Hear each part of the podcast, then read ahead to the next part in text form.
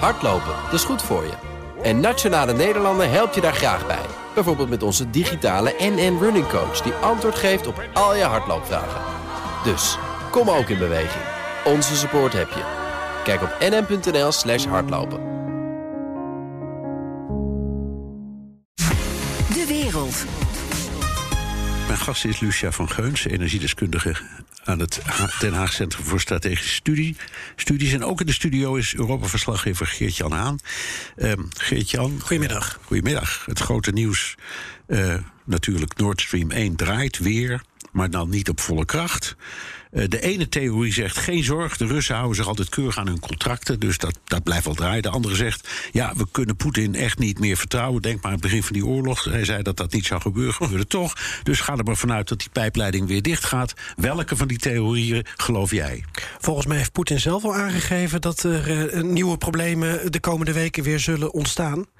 Dus dan kan ik me daaraan vastklampen. Ja? En dan denk ik uh, dat het, um, als je het visueel zou instellen, dat uh, Europa uh, wat betreft gas vanuit Rusland nu aan een bungee jump koord hangt, dat voor de helft is doorgesneden.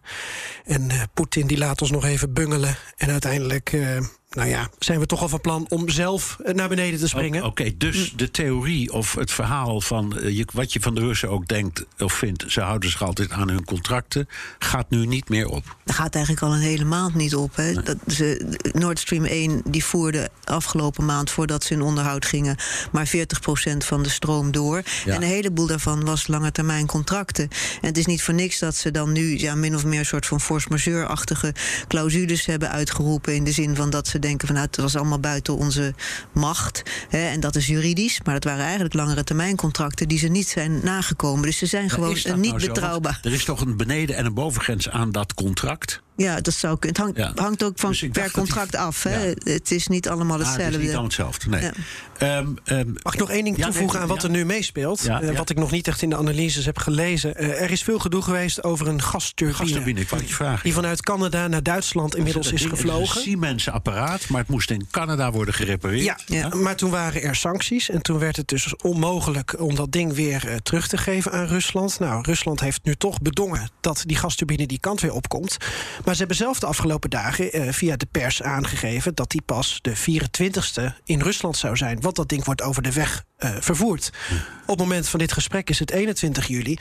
Ja, het zou je maar gebeuren dat uh, Nord Stream nu zou uh, stoppen. Dus dat die nu niet open gaat. En dat die gasturbine ergens, ik weet niet wat de route is, maar misschien ergens in Polen of in Letland is. Ik denk dat ze daar wel zouden weten wat ze dan zouden moeten doen. Dus, Hou die gasturbine dus, nog maar even tegen. Maar, maar die gasturbine is uiteindelijk toch ook een drogreden, laten we wel zijn. Ik bedoel, Nord Stream 1 is een hele, hele grote pijpleiding. Ja. En er zijn veel meer turbines. Het is één compressorstation. Ja, en er zijn veel meer reserves. En bedoel, in de afgelopen jaren was het geen probleem. En het is zelfs zo, als er minder werd doorgevoerd... dan werd dat door de Jamal-pijpleiding of zelfs door Oekraïne vervoerd. En ze hebben een heleboel reservematerialen. Uh, dus dit is naar mijn mening echt een drogreden. Ja, um en, maar als ik jou goed begrijp, Geert-Jan, dan zeg je... ja, ze willen de situatie voorkomen dat dat ding in beslag wordt genomen... en dus zetten ze Nord Stream 1 maar weer even aan. Nou ja, uh, ja.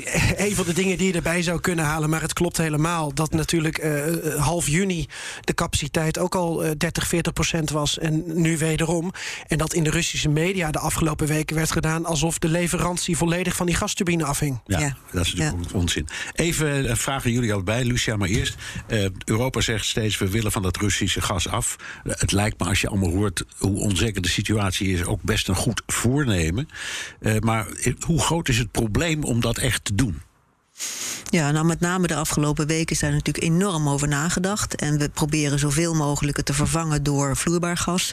Van alle, alle kanten. Hè. Er worden allemaal soort van diplomatieke missies opgezet om maar zoveel mogelijk gas van andere landen, van ook van die vrolijke landen als Azerbeidzjan en natuurlijk Qatar. En natuurlijk de Verenigde Staten die van alles heeft beloofd. En natuurlijk Noorwegen kan misschien nog net iets meer gaan produceren. En tegelijkertijd gaan we natuurlijk enorm bezuinigen, want dat is het idee. Hè. Ik bedoel, die, die nieuwe EU-uitlating met betrekking tot 15% besparing. Hè, in eerste instantie vrijwillig en straks misschien, misschien, opgelegd. Ja. Precies. Dus wat dat betreft wordt er van alles aan gedaan. En dat is ook een goede zaak. Maar het hangt af waar je woont in, in, in Europa. In hoeverre dat echt, echt op een gegeven moment pijn gaat doen in de winter. ja. ja. mee eens?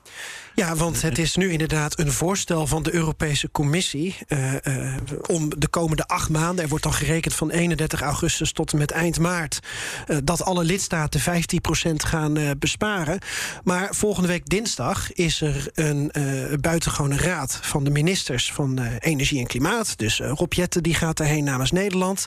Nou, voor Nederland is het niet zo'n probleem om die reductie te halen, want dat hebben we geloof ik al gehaald. Voor Spanje en Portugal wel. En die die hebben daar uh, hun eigen redenen voor. En die zijn hier dus ook tegen. Ja. Maar als in die raad een gekwalificeerde meerderheid ontstaat. En um, uh, die zouden zeggen: we moeten dit doen. Dan krijg je dus een een verordening uh, op basis van een uh, artikel en 122 geloof ik voor de meeschrijvers thuis van het verdrag van Lissabon. En dan zullen Spanje en Portugal eraan moeten geloven, tenzij er weer uitzonderingsclausules komen. Okay. Je kent het hele semantische circus waar de Europese kan dus, zo ja, kan goed dus in zijn. Een bevel van de, Euro van de Europese Commissie, wat volgens mij niet bestaat. Want, het is ook gebeurd met Syrië, met de herverdeling van maar, maar alleen als het ook langs de Raad gaat, dan wordt het Klopt. Ja, ja. oké. Maar dat mag dus ook via de Raad, in dit geval ministers van Energie. Het hoeft niet Ja. op basis van de EU-leiders te Goed, gebeuren. Nord Stream 1 mag dan weer draaien. Europa wil het risico enigszins afdekken. En daarom reist de commissievoorzitter von der Leyen... je had het daarnet al, eh, al eh, over, Lucia...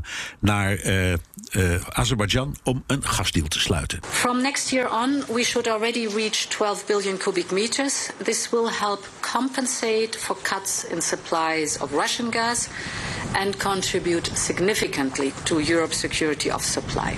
Azerbaijan will evolve from being a fossil fuel supplier to becoming a very reliable and prominent renewable energy partner to the European Union.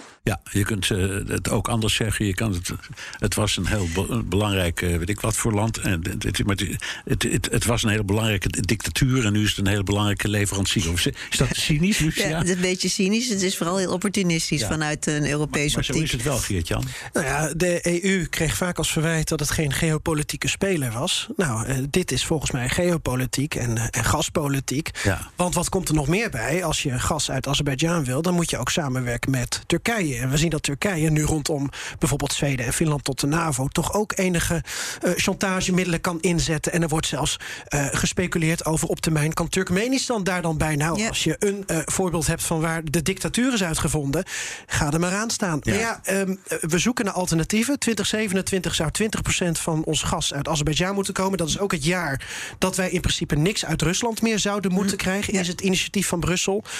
Of het genoeg vervangt, ik denk het niet. Maar eh, we weten niet wat er de komende jaren gaat gebeuren. Nee. Ja. Nou, je kunt ook zeggen, er zijn, de, meeste fossiele brandstoffen komen uit hele dubieuze regimes. Ja, wat was er eerder, hè? Ja. De fossiele brandstof of de dictatuur? Of, of de dictatuur, zo'n beetje. Oké, dankjewel Europa-verslaggever Geert-Jan Haan. Ik wijs graag nog even op de speciale serie die je hebt gemaakt... samen met Floris Akkerman voor de Perestrooikast... over de kloof tussen het oosten en het westen. Mooie serie. Dank. Ja. Ga hem luisteren. Ja. Hardlopen, dat is goed voor je. En Nationale Nederlanden helpt je daar graag bij. Bijvoorbeeld met onze digitale NN Running Coach... die antwoord geeft op al je hardloopvragen. Dus, kom ook in beweging. Onze support heb je. Kijk op nn.nl slash hardlopen.